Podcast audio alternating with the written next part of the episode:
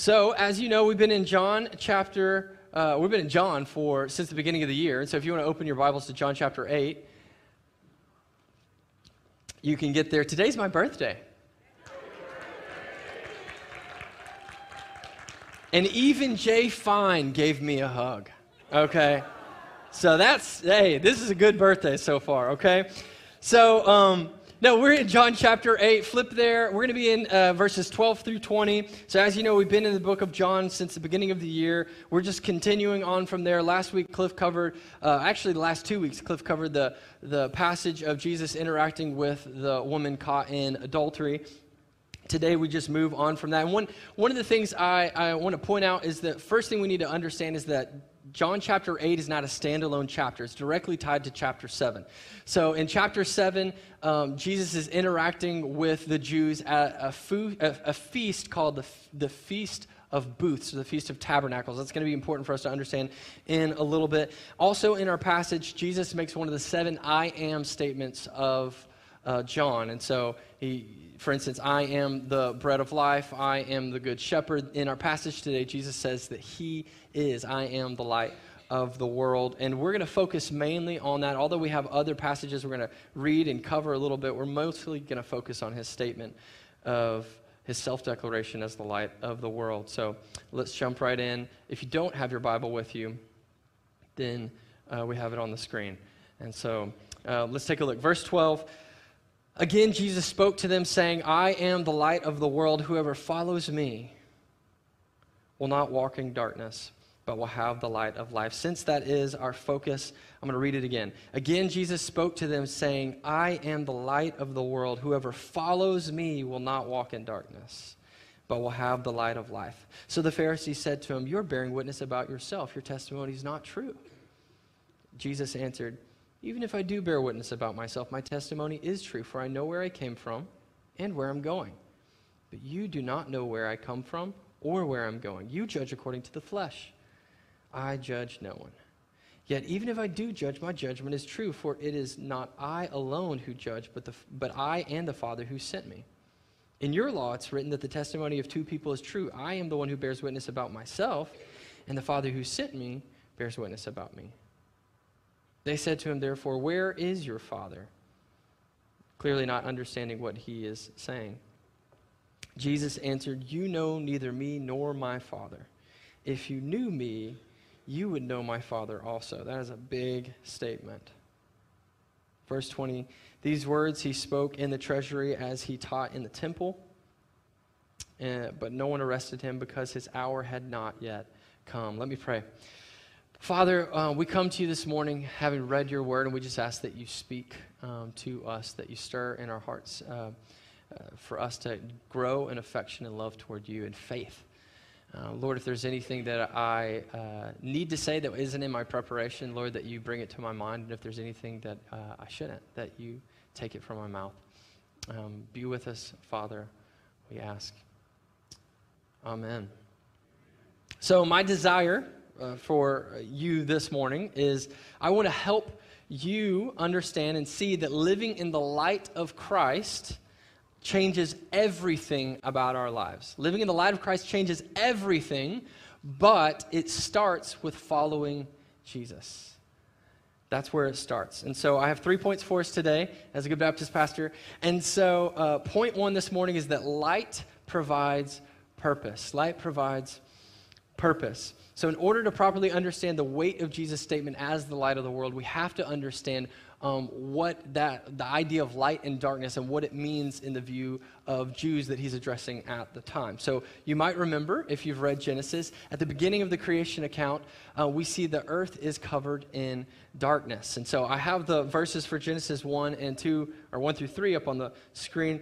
And it, it says this In the beginning, God created the heavens and the earth, and the earth was without form and void, and darkness was over the face of the deep. And the Spirit of God was hovering over the face of the water. So the Bible paints a picture of a world that is chaotic. It's without order, it's without purpose, it's shrouded in darkness. So, in the minds of the Jews that Jesus was addressing at this time, darkness and these other things would have been synonymous. they would have gone together. Darkness and chaos, darkness and purposelessness, darkness and void, um, all of those things would have gone together. And the Spirit of God in our creation account is hovering over the waters, ready to spring into action and bring about purpose and fill the void in the area where there is no purpose and it's void. And then Genesis 1 3 says that God said, Let there be light. Yes. God said, Let there be light, and there was light. And God saw that the light was good, and God separated the light from darkness. So, the very first act of God bringing um, order and, and purpose to a purposeless world is bringing light. That God was at this point beginning to, uh, to work in what seemed, seemed like it was purposeless and chaotic. And the first act of that was to bring light. And then we see from the following days that God continues to pull out this and separate and divide and bring order and purpose to what didn't have it. And so um, we know also, if you know your Bible, you know that on the sixth day, God creates animals and all that. And part of that is He creates you and I. He creates humans as the pinnacle of creation, image bearers of God. And we were made to rule and subdue the earth. That was part of our role that God gave us as His image bearers on earth. And what did we do? As the people who, as the ones, as image bearers, the ones who were supposed to rule over creation and to tend to it, we marred creation by choosing to take what God meant for his purpose and redefine it on our own terms when we sinned. And so then from that moment, darkness re enters the picture because of sin. And if you're familiar with uh, Genesis chapter 3, God, from the moment sin enters the picture, has a glorious plan to bring about light and bring purpose back to what has been purposeless, what was then chaotic, what was then broken because sin, sin entered the picture. And so all of this is going on in the minds of the people that Jesus is addressing when he shows up and says that he is the light. Only God brings light. God is a God of light. What does it mean? Jesus is claiming to be the light of the world. He's claiming to be the one at the beginning of creation who's now actively working to bring about God's restoration to creation that's lost its purpose. It's void, it's chaotic, it's formless. Now, a sense of formlessness and voidness is a real problem in our society today. And maybe you're aware of it, may, maybe you're not. So, Today, more than ever, we have a society that's wrestling with its sense of purpose and meaning. Uh, which is go figure, right? We, we live in a society that wants to deny God's existence, but then get, begins asking questions that only God can answer, and then we end up in a confusion. And so uh, this is where our society is. In fact, Charles Johnston, you may be familiar with him. He's a very well known psychiatrist, and he wrote for Psychology Today about our society's crisis of purpose. And he says this I quote, I think of humanity's crisis of purpose as our time's most defining challenge, which is a big statement. A good challenge, which is a big statement. A good argument can be made that it plays a major role in many more specific crises, such as today's drug and obesity epidemics, the frequency of mass shootings, growing suicide rates, and people's diminishing faith in modern institutions. Today, many people feel lost and overwhelmed. They feel a hunger to live meaningfully, but they don't know the right questions to ask, the right vocabulary to use, the right places to look, or even if there are ultimate answers at all. Goodness there is something that's fundamentally missing in our lives, and we can't quite put our finger on it, but we notice that there's a void in us as human beings. And we attempt to fix and fill the void, but no amount of self conjured purpose lasts, right? Because uh, the clay can't tell the potter what it's meant to be. It's the potter who does that.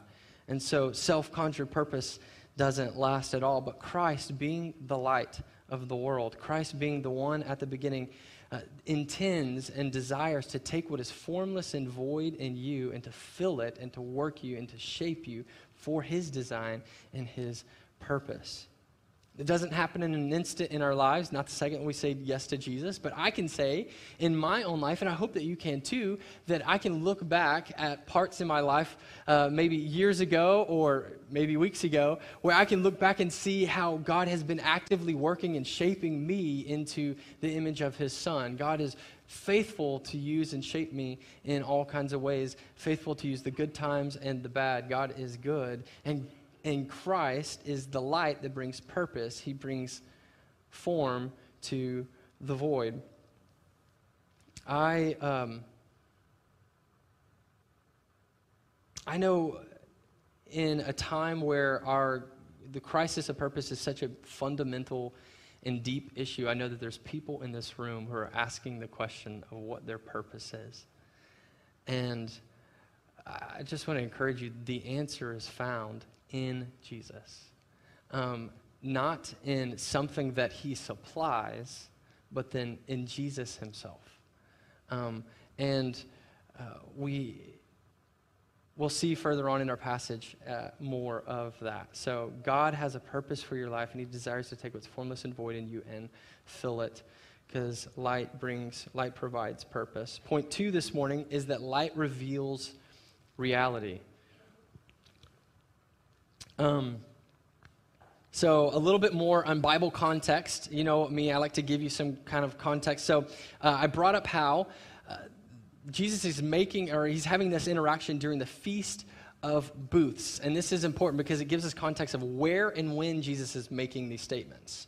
And so, um, the Feast of Booths, or the Feast of Tabernacles, your Bible might say, is an eight day celebration that took, uh, took place every year in autumn in Jerusalem. And people, it was one of three festivals that uh, Jews were required to pilgrim um, to Jerusalem. And they would, uh, they would take part in the feast. And uh, part of the feast, or the feast really, I'm using the word feast a lot. Um, maybe that has something to do with the fact that my stomach is grumbling and we're going to eat after this. Um, Goodness. Uh, anyways, the feast um, was uh, the the feast was uh, meant to celebrate and remember the time that Jerusalem or Israel was in the wilderness for 40 years after they had been released from captivity and slavery in Egypt. They spent 40 years wandering the wilderness, and God provided for them in miraculous ways during that wilderness period. And so they would do different things during the festival to remember that. They had different things they did in the festival to remember how water, God provided water from the rock, or they did different things in the festival to remember how God provided manna from heaven. And one of the things that, that pertains particularly to our passage is that every night at dusk, the priests would light these four giant torches that were in an area of the temple called the Court of Women. And the Court of Women actually was the area where the treasury is. So, this is the context. Jesus is in this court, and there are these four giant torches that are lifted high above the temple. And it was said that these torches could be seen from anywhere in Jerusalem. And what the idea is, the, the torches reminded the people of how God provided direction and purpose and meaning in the midst of the wilderness. Because if you remember, while they were wandering the wilderness, God would lead them with a pillar of cloud during the day and a pillar of fire at night. And so this was an act where they would remember this, and it is in this place where, uh, where the light, the torches are being lit, where Jesus stands in front of them and says, You see that? That's not the light. I am the light of the world. The pillar of fire lifted the veil of darkness during the night so that Israel could see where they were going. And Jesus says that he's the one who does the same. Nehemiah wrote about the pillar of fire in Nehemiah 9 19. He says, uh, in recounting what, what God did in his mercy, he says, You in your great mercies did not forsake them in the wilderness. The pillar of cloud to lead them in the way did not depart from them by day, nor the pillar of fire by night to light for them the way which they should go. And so the pillar represented in this festival represented the idea that God was directing his people, but also God was revealing what was hidden. He was shining the light in the darkness. And it's here where Jesus says that he's the one who reveals ultimate reality. He's the one who reveals. He is God's self revelation. He's revealing who God is and so much more. um, I have a video I want to show you of a powerful light, one that I'm sure a lot of you guys would love to have. And so, if you want to, if you guys want to just roll the video. A lot of you guys wanted me to try the world's brightest flashlight on the highest hotel room I could find in Florida, and we're doing that today. This is the highest balcony room I could find in Naples, Florida, and we're gonna see what the world's brightest flashlight can do. Obviously, I have to be really fast with this. I'm not gonna point it towards the ocean because of the sea turtles, and uh, I'm just gonna shine it down there. Wish me luck. Turning on the world's brightest flashlight in three, two, one. Okay. It's ridiculous, right? I gotta turn that off. Okay, so yeah, so some of you are like, I want that flashlight. Um, so I looked it up. It's like 650 bucks, just in case you want it. Um, I can send you a link, um, but it is it is a really intense. Apparently, you can only hold it for about five minutes before it gets so hot that it would burn your hand. But um, yes, intense flashlight. And one of the, the reason why I show that video is because one of the things that I think is interesting is that before he lights the, the flashlight, you can't really see, you don't have much context. You know that he told you he's on top of a balcony, and you don't really know how high he is. But once the light comes on, you see reality. You see how high he is. You see the buildings below him. You see the trees way below him. And you can see very far off in the distance because the flashlight revealed what was hidden by darkness. Similarly, Jesus reveals ultimate truth. He reveals uh, the eternal God of the universe and his character. This is why Jesus, in verse 19 of our passage, can make the statement that if you knew me, you would know the Father. Because he is God's self revelation. He's the image of the invisible God. That's also why in John 14, we'll get to it, I'm sure, much later down the road, but in John 14, Jesus tells his disciples that if you've seen me, you've seen the Father. This is why Jesus can say this. He's revealing ultimately who God is. And likewise, Jesus ultimately reveals uh, the truth about everything else in our world. We see who God is, we see who we are, we see who others are. We see God's uh, plan throughout history and the future. We see what eternity will look like, um, all through the lens of Jesus. It's Him, and He takes the things that were once shrouded in obscurity and darkness, and He reveals them. C.S. Lewis has, uh, I love quoting C.S. Lewis, he's probably my favorite writer, and um, he has a really good quote about this. He says, I believe in Christianity as I believe that the sun has risen. Not only because I see it, but because by it I see everything else. The light of Christ exposes and reveals the truth, whether that be good things or bad things. So, good things in that um, while we were still sinners, Christ died for us, that God has a deep and enduring love for you that even while you're in rebellion against God, um, that He sent His best. He sent Christ to live the life you could not live, sinless and perfect in every way, and to die the death that you deserve. And in so, exchanging His righteousness, His perfection, with your brokenness. And through that, God, uh, you're restored back to relationship with God through simply having faith in Jesus and what he's done for you. That is amazing, and that's revealed through Christ. But also, there are things that maybe we would view as bad, at least at first, that are revealed through Christ, because uh, the light of Christ likewise reveals and exposes our sinful state. The more that we get acquainted with who Jesus is, the more we understand our own brokenness. Jesus brings this idea to light in John 3 19 through 21. He says, And this is the judgment that the light has come into the world, and people have loved the darkness rather uh, than the light because their works were evil. For everyone who does wicked things hates the light and does not come to the light, lest his works should be exposed. But whoever does what is true comes to the light so that it may be clearly seen that his works have been carried out in God. So, what Jesus is essentially saying there is that seeing the light of Christ either leads us into repentance or it leads us into hiding.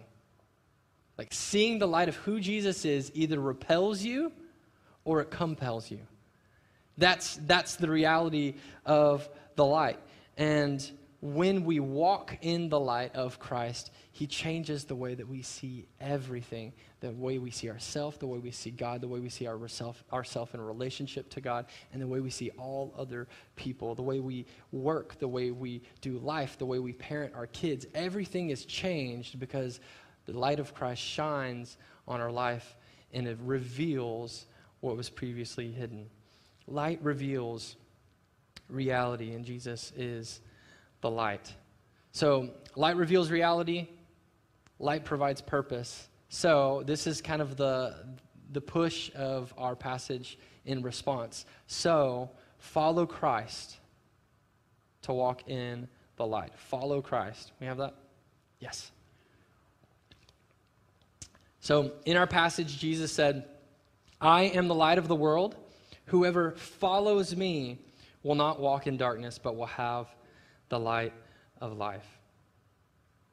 This week, as I was studying for uh, the sermon, uh, this passage, I kept thinking of a really interesting story. Someone maybe you've heard of, maybe you haven't. His name is, and I don't speak Italian, but is an Italian man. His name is Mauro Prosperi. And um, he was an Italian pentathlete who loved fitness and adventures. And he would often run marathons and ultra marathons. And in 1994, he and a friend decided that they were going to run the annual Marathon des Sables which is the Marathon of Sand, and it takes place in Morocco every year. In the entirety of the ultra marathon, if you're familiar with ultra marathons, they're, they're 150 plus miles. The entirety of the ultra marathon was to take place in the Sahara, across dunes and salt flats. Sounds wonderful, right? No. Um, no, it doesn't. But uh, this, this ultra marathon is really for the best of the best and, and Prosperi was one of them. And so him and a friend decided to set out on this race. And on April 10th, 1994, the race began like any other ultra marathon. Um, Prosperi was one of 80 runners who was running that year. And uh, they set off, and um, Prosperi covered about 60 miles of terrain on the first three days, which were composed of salt beds, rock surfaces, and sand dunes. Um, so all the competitors would start off running together in the morning, and then naturally they don't all run at the same pace, and it's a race. So they would spread out throughout the day, and eventually you would get to where people run, were running essentially all on their own. There's no one that they could hardly even see off in the distance. And so uh, that's how you can kind of picture this in the Sahara. And also, part of the race regulation is that everyone who ran had to run in a self contained fashion, meaning they had to carry like their sleeping bag and their clothes and their food and everything on them in a backpack. The only thing that they were provided was they could refill their water bottles at check in stations. Um, that is it. Yes, I know. I see some of your faces. Sounds terrible. I agree. Um, so I actually have an image. Uh, so this is, is, starting off in the day. This is a group of, of uh, runners, um, and they're taking off together, but obviously throughout the day they would separate over time. And so uh, Prosperi heads out uh, four days, he's on the fourth day, which is the, the longest leg of the marathon. And in this longest leg, it covers 53 miles.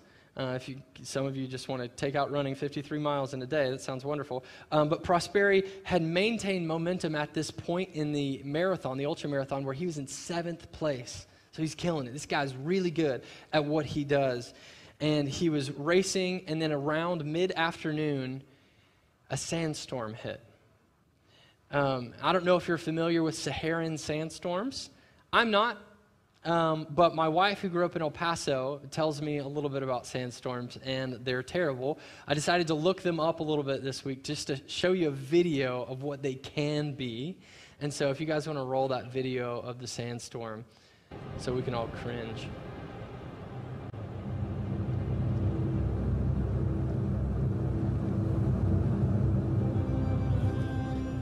This thing is going really, really fast. Yeah, we are. We're gonna we're gonna stick this out.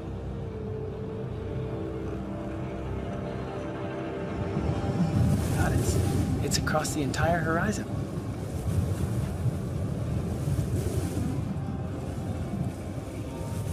and it was just wind, you know, with driving sand.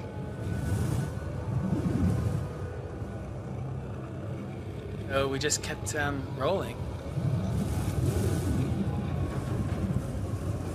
Thing ran over us like a freight train.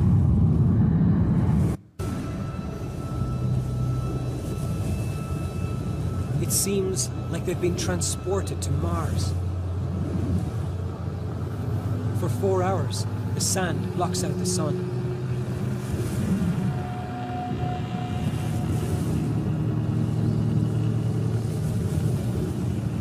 Wow. Um, looks wonderful, right? So, Prosperi was caught in a sandstorm. I don't know if it was as thick as that one, but um, here's what I know it lasted eight hours. And uh, justifiably so, you could see that the race organizers, in the midst of that, would probably tell someone just to shelter in place. And that's what they would tell people. So at the beginning of the race, they said, if you get caught in a sandstorm, just stop. Shelter in place, find a bush or something nearby, and stay there. And you'll be okay. Once the sandstorm passes, you can continue on. But Prosperi thought he had a better idea. He thought he could navigate it on his own. And I want to read you what he said. He said this I quote, uh, When the sandstorm started to blow, I lost sight of everybody else. I kept running, though, because I thought that I could see the trail. I was in seventh place, and I didn't want to lose my standing. It was nearly dark before the winds relented. I started running again, but after only a few minutes, it occurred to me that I had lost the trail. And so he decided to camp where he was because the sun was setting. And he was just going to wake up the next day and figure out where the trail was and continue. And so he camped where he was, woke up the next day, found where he was supposed to go, and started running. And he ran for four more hours until um, he realized actually, this last four hours, I haven't seen anyone else or any markers let me make sure I am going in the right direction. And so he went to the top of a large sand dune near him. And when he got to the top, he looked out, and as far as he could see, it was just sand dunes. This is like my worst nightmare. sounds terrible. And so there, were no, there was no evidence of civilization. And get this, he opens up his backpack, he takes a look at his water bottles and he said he had about a, a quarter to an eighth of a water bottle left. And so he did the only thing that he thought he could do, which was just to continue walking. He knew if I just walk in the direction where civilization, civilization is, I'll get there and they can help me. And so he started walking in the direction of civilization, he thought. And so he walked for one day, and two days, three days. And then on the third day, off in the distance, he saw a small building that he thought would be his salvation, and he ran up to it. And it was an abandoned Muslim shrine that hadn't had anyone visit it in many, many years. And there was nothing there except for insects and lizards and bats. And so he was able to catch some of those and eat them.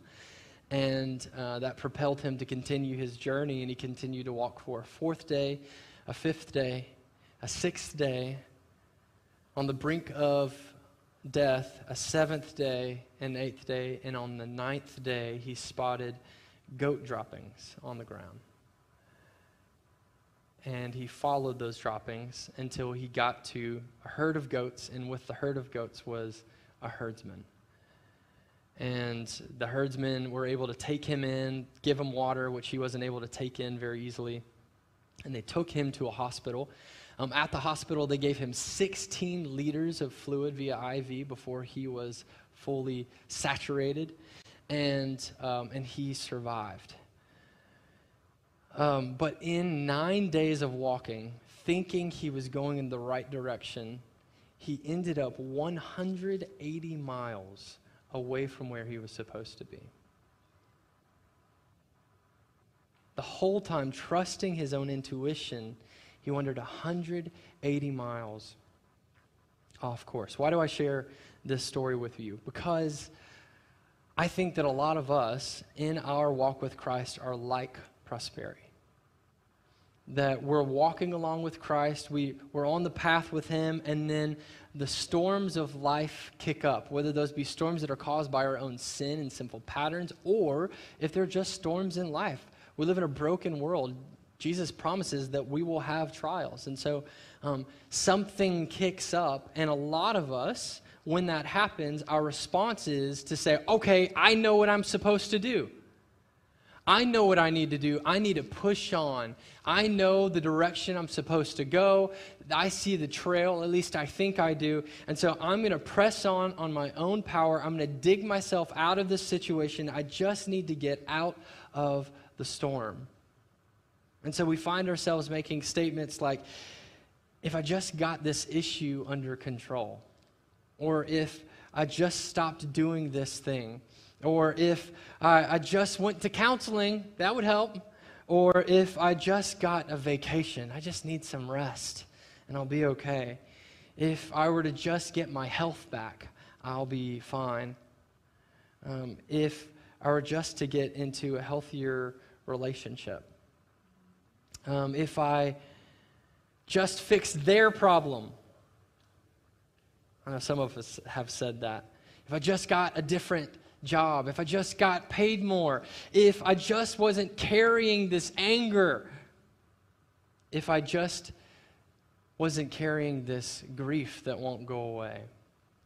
And we just, and we just, I just, if I just did this, if I just did that. And during the storm, we think that all we need to do is simply make it to the other side of the dust cloud. And we think that we know the path well enough. And so we push on but when the storm is over and the sand has settled to the ground, we're 180 miles off course. And here's the thing like, if we got what we wanted, it wouldn't really fix our issue. If we, if we got through the storm, it really wouldn't fix our issue because the issue is less about the storm that you're in, and the issue is a lot more about who you're following. You left the path long ago because you lost sight of the leader. You lost sight of Christ and you stopped walking in his light because Christ provides purpose. Christ reveals the reality of who God is and who we are. He's the light of the world. But as he says in our passage, you have to follow him to receive him. Jesus said it um, another way in Luke 9:23. He says that if anyone would come after me, let him deny himself Take up his cross daily and follow me. So, whether you've been a follower of Christ for decades or if this is your first encounter, the response is the same, right? To surrender your desire for control, to surrender your desire to simply get out of the storm, and instead direct your eyes and your life and your feet towards the one who can and will. Because the promise of Jesus isn't that he's going to just get you out of the storm. The promise of Jesus is that even in the midst of the storm, he's the one who lights the way. Even in the midst of the storm, he's the one who sustains you. And so, as the one who provides purpose and the one who reveals reality, my question to you is will you follow him today? Will you follow him today? If you've never surrendered your life to Christ and you want to make that step, I would love to talk to you um, about that. I'll be, we're going to sing a song in a minute. I'll be down here and we'll, I'd love to talk to you about that. Or if you don't feel comfortable coming forward, uh, after the service, I'll be outside and we can talk then.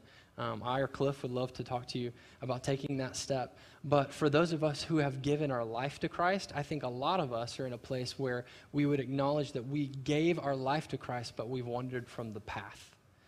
And so the response then is to repent, to stop, to direct ourselves to Jesus, and to say, I'm going to trust you moving forward. Can we do that this morning? Yes, let's do it. Stand with me. Let me pray for us, and then we're going to sing a song together about running into his arms. Father, you are good, and we ask this morning, Father, that. Um,